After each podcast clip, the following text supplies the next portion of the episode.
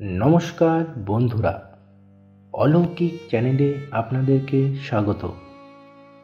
এখন আপনারা শুনবেন হেমাদ্রি কিশোর দাশগুপ্তর লেখা নেকড়ে খামারের তৃতীয় পর্ব। শেষ খাঁচাটার সামনে গিয়ে এরপর দাঁড়াল অনিস। কিন্তু তার ভিতর কোনো প্রাণী দেখতে না পেয়ে সে বলল, খাঁচার নেকড়েটা কোথায় গেল? বাইরে ছাড়া আছে নাকি? ভাইমার হেসে বললেন, না, দিনের বেলায় ওদের বাইরে ছাড়া হয় না। ও খাঁচাতেই আছে।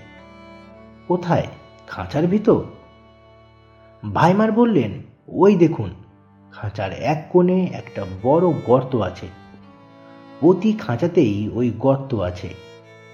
নেকড়েরা ঠান্ডা পড়লে বরফের নিচে গর্ত করে ঘুমায়। তাতে ঠান্ডা কম লাগে কারণ বাতাস গায়ে লাগে বলে। এটা ওদের যুগ যুগ ধরে চলে আসা অভ্যাস। সেই জন্য খাঁচার ভিতরও সেই ব্যবস্থা করা আছে। প্রাণীটা গর্তের ভিতরে আছে। দেখি ওকে বাইরে বের করতে পারি কিনা। এই বলে মুখ দিয়ে টট টট শব্দ করতে লাগলেন ভাইমার। কিন্তু বেশ কিছুক্ষণ চেষ্টা করার পরও প্রাণীটাকে বাইরে আনতে না পেরে তিনি বললেন, ও এখন আরাম ভেঙে বাইরে বেরোবে না। ও বড্ড শীত কাতুরে।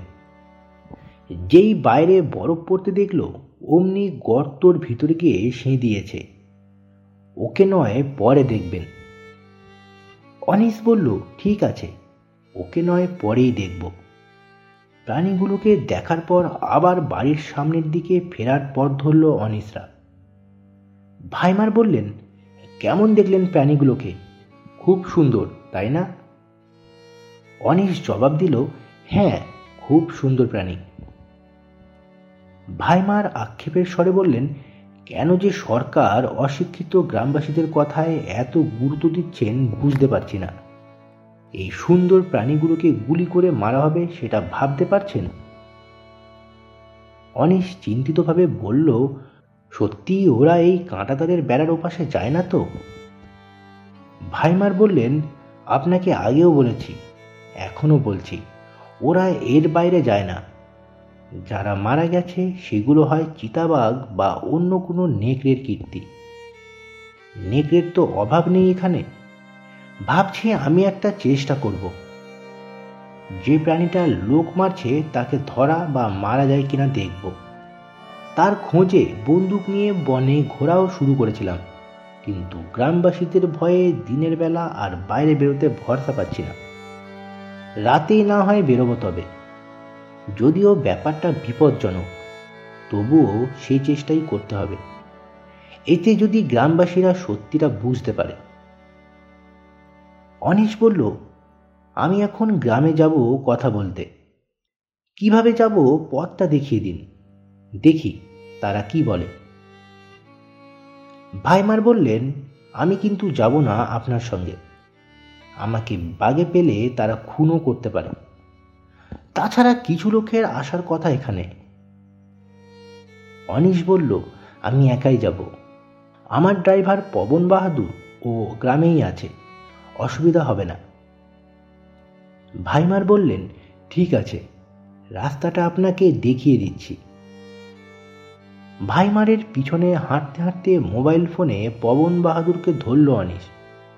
সে তাকে বলল, গ্রামের লোককে জানিয়ে দাও, আমি আসছি। তবে ওয়াইল্ড লাইফের লোক এই ব্যাপারটা তাদের বলার দরকার নেই। হয়তো তারা সেটা বুঝবে না। তাদের বলো যে সরকারি তরফে আমি খোঁজ নিতে যাচ্ছি তাদের কাছে।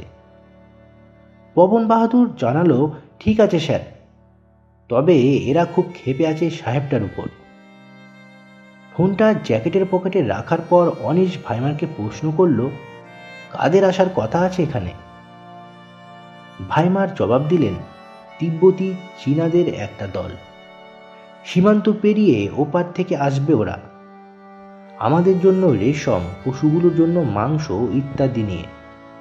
গত তিন মাস ধরে গ্রামবাসীদের সঙ্গে সব লেনদেন তো বন্ধ। কাজেই ওই চীনারাই ভরসা। তাছাড়া জিনিসপত্র কম দামেও দেয় ওরা। তার কথা শুনে অনিশ মৃদু বিস্মিত ডাকে বলল, এভাবে সীমান্ত পেরিয়ে আসা যাওয়া করা যায় নাকি? ভাইমার বললেন হ্যাঁ স্থানীয় লোকরা করে। এখানে তো কাঁটাতারের বেড়া নেই। আপনি বুঝতেই পারবেন না কোনটা চীন আর কোনটা ইন্ডিয়া। দু দেশের সীমান্তরক্ষীরা এ ব্যাপারে খুব একটা বাধা দেয় না। তবে যারা ও দেশ থেকে আসে, তারা খুব বেশি নিচে নামে না। আর এ দেশের স্থানীয় মানুষরাও ও দেশের ভিতর ঢোকে না। সীমান্তে উত্তেজনা না থাকলে স্থানীয়ভাবে এ ব্যাপারটা চলে। ফাঁকা জমিটার যে দিকটায় বাইরের দিক থেকে পাইন বন কাঁটাতারের বেড়াকে প্রায় ছুঁয়ে আছে, সেই দিকটাতে ভাইমারের সঙ্গে গিয়ে দাঁড়াল অনিশ সেখানেও বাইরে যাবার একটা দরজা আছে। সে দরজার বাইরে থেকেই একটা সুরিপথ প্রবেশ করেছে পাইন বনের ভিতরে। দরজাটা খুলে সুরিপথটা দেখিয়ে ভাইমার বললেন, এই পথটা যেমনভাবে গেছে, তেমন তেমন চলে যাবেন। একটু কোনাকুনি গেলেই ঢাল বেয়ে গ্রামে পৌঁছে যাবেন। ঘেরা জায়গাটার বাইরে বেরিয়ে পাইন বনে প্রবেশ করল অনিশ। বিরাট বিরাট সব গাছ দাঁড়িয়ে আছে চারপাশে। তার রিজু গুড়িগুলো সব সোজা উঠে গেছে উপর দিকে। গাছগুলো কত প্রাচীন, কে জানে? শ্যাওলার পুরু আবরণ জমে রয়েছে গায়ে। কোনো গুড়ির গায়ে জমেছে থালার মতো বিরাট বিরাট ছত্রাক। একটা স্যাঁতস্যাঁতে পরিবেশ বিরাজ করছে বনের মধ্যে। কেমন যেন গা ছমছমে রহস্যভাবও আছে। ভাইমারের দেখানো সুরিপথ দিয়ে হাঁটতে লাগল অনিশ। মাঝে মাঝে পাতা থেকে মাটিতে জল খসে পড়ার শব্দ অথবা বাতাসের ফিসফিসানি ছাড়া অন্য কোনো শব্দ নেই। যে পথ ধরে অনিশ গাড়ি নিয়ে এসেছে, তার ডান হাতে মাইল তিনেক বিস্তৃত এই পাইন বন। তবে সুরিপথটা পাইন বনের একটু ভিতরে ঢুকেই ভাইমারের নেকড়ে খামারের কোনাকুনি ঢাল বেয়ে নামতে শুরু করেছে। সেই পথই ধরল অনিশ। কিছুক্ষণ চলার পরই বনটা আস্তে আস্তে ফিঁকে হয়ে গেল। বনের বাইরে বেরিয়ে এলো অনিশ। বনের ঠিক বাইরে পাহাড়ের ঢালে দাঁড়িয়ে আছে গ্রামটা। পাহাড়ি ছোট ছোট গ্রাম যেমন হয়, এই গ্রামটাও তেমনই। পাথরের টুকরো দিয়ে বানানো অনুচ্ছ প্রাচীর ঘিরে আছে গ্রামটাকে। সব মিলিয়ে গোটা কুড়ি ঘর হবে গ্রামে। ঘরগুলোর দেওয়াল পাথরের তৈরি। মাথার উপর নিচু ছাদ। ঘেরা চৌহদ্দির একপাশে একটা খোঁয়ারও আছে। পশুর ডাকও ভেসে আসছে সেখান থেকে। অনিশের আগমন বার্তার ড্রাইভার পবনের মাধ্যমে আগাম পেয়ে তার জন্যই অপেক্ষা করছিল গ্রামের লোকজন। তাদের মধ্যে পবনও ছিল। অনিশ ঢাল বেয়ে নিচে নামতেই তাকে বেশ খাতির করে গ্রামের ভিতর নিয়ে গেল কয়েকজন। একটা ফাঁকা জায়গাতে একটা পাথরের উপর অনিশকে বসানোর পর তাকে ঘিরে দাঁড়াল। গ্রাম্য গরিব পাহাড়ি মানুষ সব। পরনে শতছিন্ন শীতবস্ত্র, মাথায় টুপি। এই শীতেও অধিকাংশের খালি পা। বুড়ো বুড়ি, জোয়ান বাচ্চা কাচ্চা মিলিয়ে একশো জন মতো হবে। অনিশ বসার পর ভিড়ের মধ্যে থেকে একটা বুড়ো লোক বেরিয়ে এসে দাঁড়াল তার সামনে। পবন তাকে দেখিয়ে বলল, স্যার, এ হলো নরবু, গ্রামের মাথা। ওই কথা বলবে আপনার সঙ্গে। নরবু এই লোকটার নামই ভাইমারার মুখে শুনেছে অনিশ। লোকটার মাথায় একটা চামড়ার টুপি, গায়ে নোংরা জ্যাকেট। সম্ভবত বয়সের ভারেই একটু কুঁজো হয়ে দাঁড়িয়ে আছে লোকটা। তার অসংখ্য বলিরেখাময় মুখের দিকে তাকালেই বোঝা যায়, এই তিব্বতী লোকটা এই জীবনে অনেক কিছু দেখেছে, শুনেছে। তবে তার নুরুন চেরা ভুরুহীন চোখের দৃষ্টি এখনও বেশ তীক্ষ্ণ। তার হাতে ছিল একটা কাঠগোলাপের স্তবক। সেটা সে অনিশকে দিল। লোকটাকে একবার ভালো করে দেখে নেবার পর অনিশ বলল, তোমরা তো ওই নেকড়ে খামারটার ব্যাপারে অভিযোগ জানিয়েছ। তাই আমি সরকারের তরফ থেকে তোমাদের সঙ্গে কথা বলতে এসেছি। আমি জানতে চাই আসল কারণটা কি? নরবু একটু চুপ করে থেকে বলল, ওরা মানুষ মারতে শুরু করেছে। গত ছ মাসে বেশ কজন মানুষের দেহ মিলেছে বনের মধ্যে।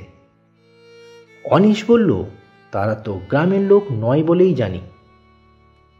নরবু বলল, তারা গ্রামের লোক নয় ঠিকই, কিন্তু একবার নেকড়েরা মানুষের রক্তের স্বাদ পেলে মানুষ মারতে শুরু করে।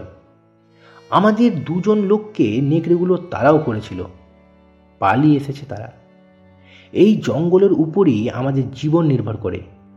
কাঠ সংগ্রহ, পশুপালন সব বন্ধ হতে বসেছে। অনিশ বলল, সে তো অন্য নেকড়েও করতে পারে। নেকড়ের তো অভাব নেই এখানে। নরবু বলল, কথাটা ঠিক, কিন্তু মানুষগুলোকে মেরেছে খামারের নেকড়েগুলোই। আমাদের লোক দুজনকে ওরা তাড়া করার পর যখন আমরা নেকড়ে মারার জন্য জঙ্গলে ঢুকি তখন ওই খামারের দুজন লোককে পেয়েছিলাম জঙ্গলের ভিতর। অনিস বলল, তাদেরও তো তোমাদের মতো জঙ্গলে ঢুকতে বাধা নেই। তোমরা কি নেকড়ে পেয়েছিলে তাদের সঙ্গে? বৃদ্ধ জবাব দিল, না পায়নি অনিশ বলল, তবে কীভাবে প্রমাণ হলো যে খামারের নেকড়েরাই মানুষ মারছে? প্রশ্ন শুনে কিছুক্ষণ চুপ করে থাকার পর বৃদ্ধ বলে দুটো নেকড়ে তাড়া করেছিল আমাদের লোকেদের। বনের ভিতরও পাওয়া গেছিল খামারের দুজনকে। আসলে ওরাই তাড়া করেছিল আমাদের লোকেদের। ওরা আসলে মানুষ নয়, নেকড়ে মানুষ। নেকড়ে মানুষ? ওয়ারউলফ মৃদু চমকে উঠল অনিশ। এদের আতঙ্কর আসল কারণটা এবার বুঝতে পারল সে। বহু দেশের পাহাড়ি মানুষদের মধ্যে কুসংস্কার আছে যে যুদ্ধে যারা মারা যায়, তারা নেকড়ে হয়ে যায়। বিশেষত দুর্গম, তুষার ঢাকা পার্তি অঞ্চলে মৃত মানুষদের দেহ অনেক সময় খুঁজে পাওয়া যায় না বা সৎকার করা সম্ভব হয় না। জঙ্গলে খাদের ভিতর বা তুষার চাপা অবস্থায় পড়ে থাকে মৃতদেহ ওদের পিতাত্তারাই নাকি ওয়ার উলফের রূপ ধারণ করে। এই কুসংস্কারের বশবর্তী হয়ে বহু সময় মারা হয় এই দুষ্প্রাপ্য প্রাণীগুলোকে। গ্রামের অশিক্ষিত মানুষদের যুগ যুগ ধরে চলে আসা অন্ধবিশ্বাস চট করে ভাঙা সম্ভব নয়। সে ধারণা এখন ভাঙতে গেলে বরং বিপদ হতে পারে। অনিশ তাই বলল হ্যাঁ ওয়ার উলফের ব্যাপারটা আমিও শুনেছি। কিন্তু দুটো নেকড়ে তারা করেছিল আর ওই লোকগুলো সংখ্যায় দুজন ছিল বলেই কি ধরে নেওয়া যায় ওরা ওয়ার উলফ নরবু বলল, শুধু সে কারণে নয়। যেখানে যেখানে দেহ মিলেছে সেখানে তার পাশে পাওয়া গেছে মানুষের পায়ের ছাপ। ঘটনার আগে পরে খামারের লোকগুলোকে জঙ্গলে ঢুকতে বেরোতেও দেখেছে অনেকে। যখন ওরা প্রথমে খামারটা খুলল, তখন ব্যাপারটা আমরা বুঝতে পারিনি। সাহেব আর তার লোকজনের সঙ্গে ভালো সম্পর্কই ছিল আমাদের। তারপর ধীরে ধীরে ওরা কথাবার্তা কাজ কারবার বন্ধ করে দিল। ওরা মানুষ নয়, পিতাত্মা, নেকড়ের রূপ ধরে। এমনকি যে কোনো মানুষেরও রূপ ধরতে পারে ওরা। আপনি তো ওখানে আছেন শুনলাম, সাবধানে থাকবেন। অনিশ বুঝতে পারল ওয়ার উলফের ব্যাপারটা বেশ জেকে বসেছে এদের মাথায়। তাই সে তাদের আশ্বস্ত করার জন্য এবার অন্য কৌশল নিল। সে বলল, তোমাদের কথা আমি অবিশ্বাস করছি না। ইচ্ছে করলে তো আজকে তুলে দেওয়া যায় খামারটা। কিন্তু তার জন্য আরও মজবুত প্রমাণ দরকার। ভাইমার সাহেব একটু সময় চাচ্ছেন তোমাদের কাছে। তোমরা যদি আবার সরকারকে চিঠি দিয়ে অভিযোগটা তুলে নাও, তবে তিনি আবার মাংস কিনবেন তোমাদের কাছ থেকে, গ্রামের উন্নতির জন্য। তিনি অর্থ সাহায্যও করবেন তোমাদের। তার কাছে যদি তোমাদের আরও কোনো দাবি থাকে, তবে আমি তা নিয়ে তার সঙ্গে কথা বলতে পারি। আমি তোমাদের চাপ দিচ্ছি না, শুধু একবার ভেবে দেখতে বলছি। উভয় পক্ষেরই কোথাও কোনো ভুল বুঝাবুঝি হয়ে থাকতে পারে। তার কথা শুনে মাথা নাড়ল নড়বু তারপর বলল, ভুল আমাদের হচ্ছে না। তবে আপনি যখন বলছেন, তখন ব্যাপারটা নিয়ে আমরা আলোচনা করব। তবে আপনি সাবধানে থাকবেন। আমার বিশ্বাস, ওরা নেকড়েই অনিশ আর কথা বাড়ালো না। কাঠগোলাপের পুষ্পস্তবকটা নিয়ে উঠে দাঁড়িয়ে সে বলল, এবার আমি চলি, কাল আবার আসব। পাহাড়ের ঢালের পাইন বনের মুখ পর্যন্ত তাকে এগিয়ে দিতে এলো ড্রাইভার ছেলেটা। অনিশ তাকে বলল, গ্রামের তেমন কিছু খবর হলে সঙ্গে সঙ্গে তুমি আমাকে জানাবে। পবন বলল আচ্ছা সাহেব, কোনো খবর হলেই জানাব। তাকে বিদায় জানিয়ে বনে প্রবেশ করল অনিশ। চারপাশে আবার সেই অদ্ভুত আলো আঁধারি পরিবেশ।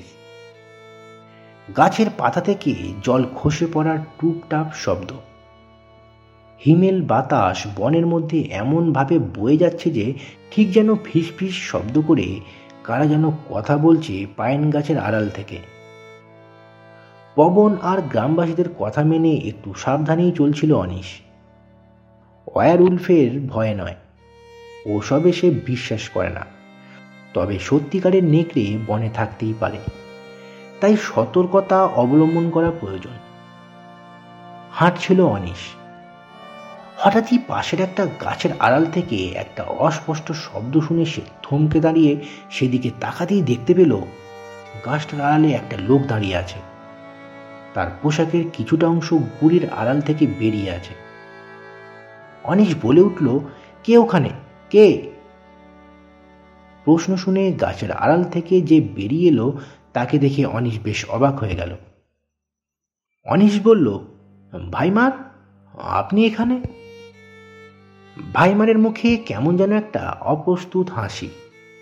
তিনি বললেন হ্যাঁ আমি। ক্যাম্পে থাকতে আর ভালো লাগছিল না। তাই বনে ঢুকেছিলাম।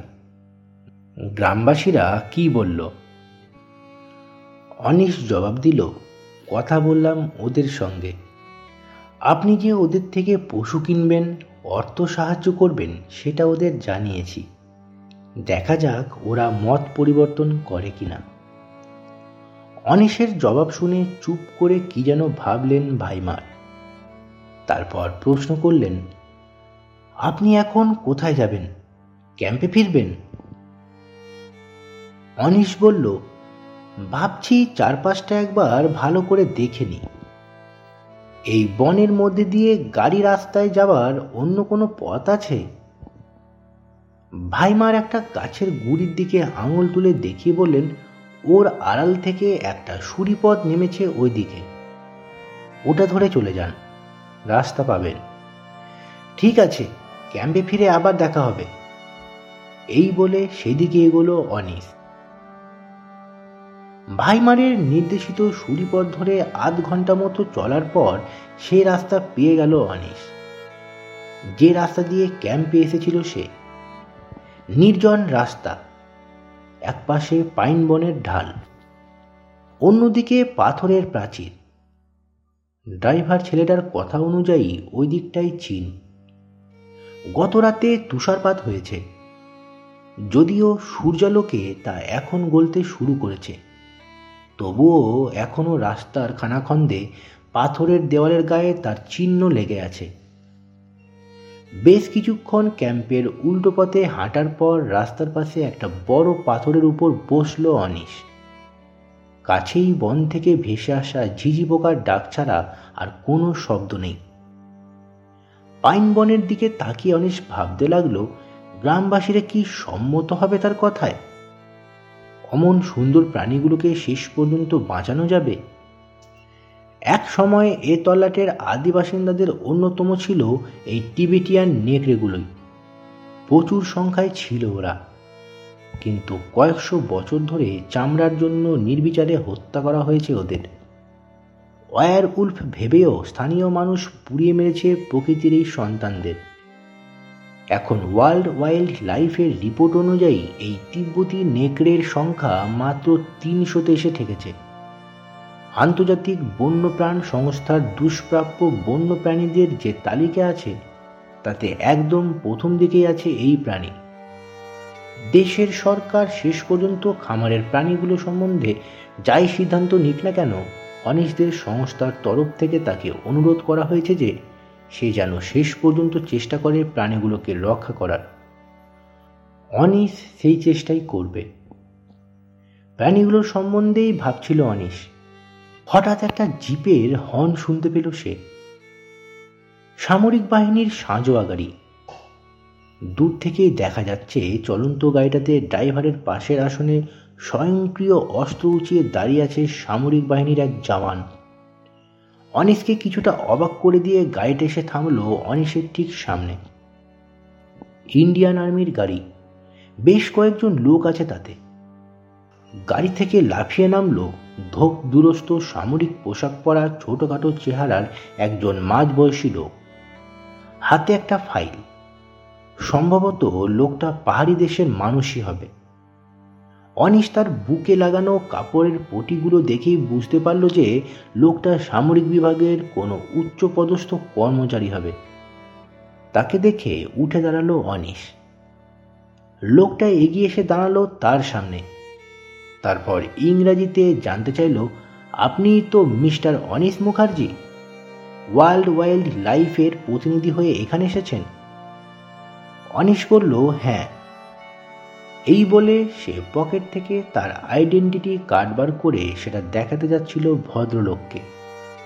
কিন্তু তিনি বললেন, থাক, ওটা দেখাবার প্রয়োজন নেই। আপনার পরিচিতি সম্পর্কে কাগজ আমাদের কাছে সরকারের তরফ থেকে আছে। সেখানে আপনার ছবিও আছে।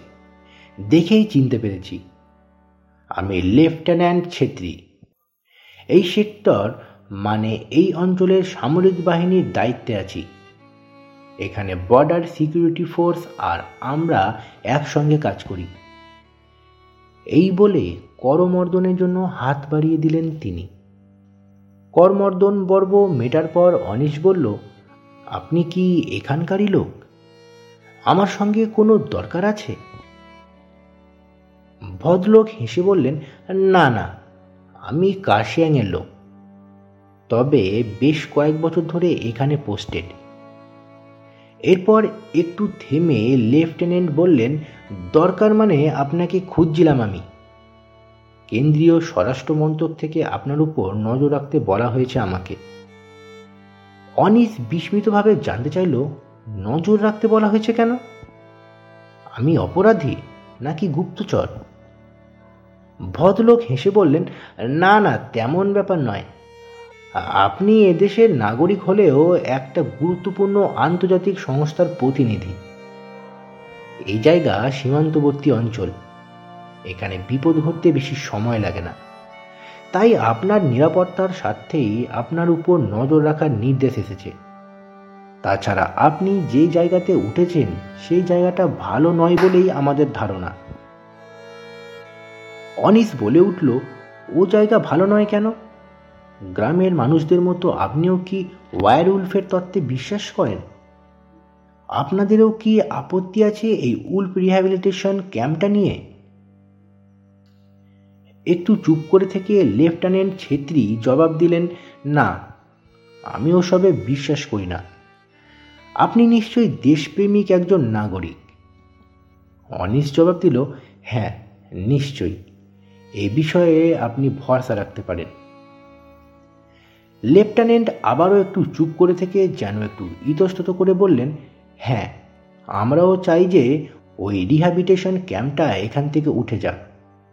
সেটা ওয়ার উলফের কারণে নয়। আমাদের ধারণা বিদেশি শক্তির সঙ্গে যোগাযোগ আছে মিস্টার ভাইমারের। একটা সময় পর্যন্ত তিনি যোগাযোগ রাখতেন আমাদের সঙ্গে। কিন্তু বেশ কিছুদিন হলো তিনি সব যোগাযোগ ছিন্ন করেছেন আমাদের সঙ্গে। অনিশ প্রশ্ন করল, যোগাযোগ ছিন্ন করাই কি আপনাদের সন্দেহের কারণ? লেফটেন্যান্ট বললেন, না, ওটাই একমাত্র কারণ নয়, আরও কারণ আছে। তবে সামরিক বাহিনীর সব খবরই বাইরের লোককে বলা যায় না। ক্ষমা করবেন আমাকে। তা ফার্মটা কেমন দেখলেন? পশুগুলোকে দেখলেন? অনিশ জবাব দিল, দেখেছি। বেশ সুস্থ, সবল, সুন্দর প্রাণী সেগুলো। আর মানুষগুলো? জানতে চাইলেন ছেত্রী। অনিশ বলল, মিস্টার ভাইমার আর তার দুজন সহকর্মীর সঙ্গে সাক্ষাৎ হয়েছে আমার। যদিও ভাইমারের সঙ্গীদের সঙ্গে বাক্যালাপ হয়নি আমারও। তবুও বলি, তাদের কোনো অস্বাভাবিক আচরণ আমি দেখিনি। লেফটেন্যান্ট এবার তার হাতের ফাইলটা খুলে তার একটা পাতা মেলে ধরলেন অনিশের সামনে। সেখানে রয়েছে বেশ কয়েকজন লোকের রঙিন ফটোগ্রাফ। তাদের ছবি দেখে অনিশের মনে হলো, তারা চীনা সামরিক বাহিনীরই কেউ হবে। কারণ লাল পট্টিওয়ালা তারকা খচিত এই কালচে সবুজ পোশাক পরা লোকদেরই সে আসার পথে দাঁড়িয়ে থাকতে দেখেছিল চীন ভূখণ্ডে। ছবিগুলো দেখিয়ে লেফটেন্যান্ট তাকে প্রশ্ন করলেন, ছবিগুলো ভালো করে দেখে বলুন তো এই ছবিগুলোর মধ্যে কাউকে আপনি ওই উল্ফ ক্যাম্পে দেখেছেন কি না? তার কথা শুনে পাঁচটা ছবি খুঁটিয়ে খুঁটিয়ে দেখল অনিশ। তার সঙ্গে কল্পনা করল, তাকে খাবার দিতে আসা লোক দুজনের মুখ। তারপর সে বলল, আমার কাছে স্টে ফাইল আছে। তাতে বলা আছে, ভাইমার সাহেবের চারজন কর্মচারী আছে ওই নেকড়ে ক্যাম্পে। তাদের ছবিও আছে আমার ফাইলে। তাদের মধ্যে আমি দুজন কর্মচারীকে দেখেছি। আপনার ফাইলের লোকগুলোর মুখের সঙ্গে সে দুজন লোকের মুখের মিল নেই। লেফটেন্যান্ট এবার তার ফাইলটা বন্ধ করে বললেন, যদি বাকি অন্য দুজনের সঙ্গে এই ছবিগুলোর কারও মিল পান অথবা এদের মধ্যে কাউকে ওখানে দেখতে পান, তবে সঙ্গে সঙ্গে আমাকে জানাবেন। দেশের নিরাপত্তার স্বার্থে এটা প্রয়োজন। আপনার মোবাইল নাম্বারটা আমাকে দিন, আর আমারটাও রাখুন আপনার কাছে। দুজনের মধ্যে ফোন নম্বর বিনিময়ের পর লেফটেন্যান্ট ছেত্রী জানতে চাইলেন, আপনি এখন কোথা থেকে এলেন? কোথায় যাবেন? অনিশ বলল, ক্যাম্প থেকে বেরিয়ে গ্রামের মানুষদের সঙ্গে কথা বলতে গেছিলাম। আবার এরপর নেকড়ে খামারে ফিরব। গ্রামের মানুষরা কি বলল? জানতে চাইলেন ছেত্রী। অনিশ বলল ওদের ধারণা ক্যাম্পের নেকড়েগুলো আসলে ওয়ার উল্ফ ভাইমার বলেছেন যে অভিযোগপত্র তুলে নিলে তিনি তাদের অর্থ সাহায্য করবেন। সেটাও তাদের জানালাম। দেখা যাক। লেফটেন্যান্ট বললেন, আমরা এই ওয়ার উলফের ব্যাপারটা বিশ্বাস করলেও হয়তোবা ভাইমারই এই ব্যাপারটার জন্য কিছুটা দেয়। ওই মাস ছয়েক আগেই একবার একদিন রাতে মিস্টার ভাইমার আমাকে উত্তেজিতভাবে ফোন করে বলেছিলেন, জানেন, আমার ধারণা হচ্ছে যে আমার নেকড়েগুলো সব ওয়ার উল্ফ তার কথা শুনে আমি হেসে ফেলায় তিনি ফোন রেখে দিলেন। সেই তার সঙ্গে আমার শেষ কথা। তিনি আমার ফোন আর ধরেন না, ফোনও করেন না। হয়তো তিনি গ্রামবাসীদেরও কাউকে খেয়াল বসে কোনো কারণে এই কথা বলেছিলেন। সেটাই প্রচারিত হয়েছে। তবে গ্রামবাসীরা একবার ক্যাম্পটা আক্রমণ করার চেষ্টা করে সফল না হলেও কিন্তু নেকড়ে নিধন যজ্ঞে নেমে পড়েছে। অনিশ বলল, সেটা কেমন? লেফটেন্যান্ট বললেন, এই অঞ্চলে একটা বিশেষ ব্যাপারে তল্লাশি চালাচ্ছিলাম আমরা। জিনিসটার খোঁজে কাছেই এক জায়গায় মাটি খুঁড়েছিলাম আমরা। সেখান থেকে চারটে টিবিটিয়ান উল্ফের চামড়া কঙ্কাল উদ্ধার হয়েছে। আমার ধারণা গ্রামবাসীরা তাদের মেরে মাটিতে পুঁতে দিয়েছে। অনিশ চমকে উঠে বলল, এমন দুষ্প্রাপ্য পাঁচটা প্রাণীকে মেরে ফেলল ওরা? ছেত্রী বললেন, আমার ধারণা তাই, তবে ওদের তেমন দোষ দেওয়া যায় না। যুগ যুগ ধরে চলে আসা ওয়ার উল্ফ সম্বন্ধে কুসংস্কার কি এত সহজে দূর করা সম্ভব? যদিও ব্যাপারটা ওরা ভয়ে স্বীকার করতে চাইছে না, কারণ সরকারি তরফ ছাড়া বন্যপ্রাণী হত্যা আইন বিরুদ্ধ। অনিশ প্রশ্ন করল, কিসের খোঁজে গিয়ে আপনারা নেকড়েগুলোর মৃতদেহের সন্ধান পেলেন? লেফটেন্যান্ট মৃদু হেসে বললেন, কিসের খোঁজে আমরা গিয়েছিলাম? সেটা বলা যাবে না আপনাকে। এটাও সামরিক বাহিনীর গোপন ব্যাপার। অনিশ বলল, সরি ব্যাপারটা জিজ্ঞেস করা আমার উচিত হয়নি।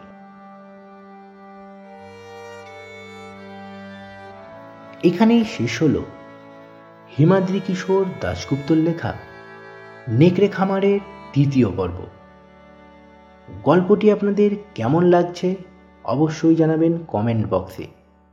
আর এখনও যদি আমার চ্যানেলটি সাবস্ক্রাইব করে না থাকেন, চ্যানেলটিকে অবশ্যই সাবস্ক্রাইব করে নেবেন।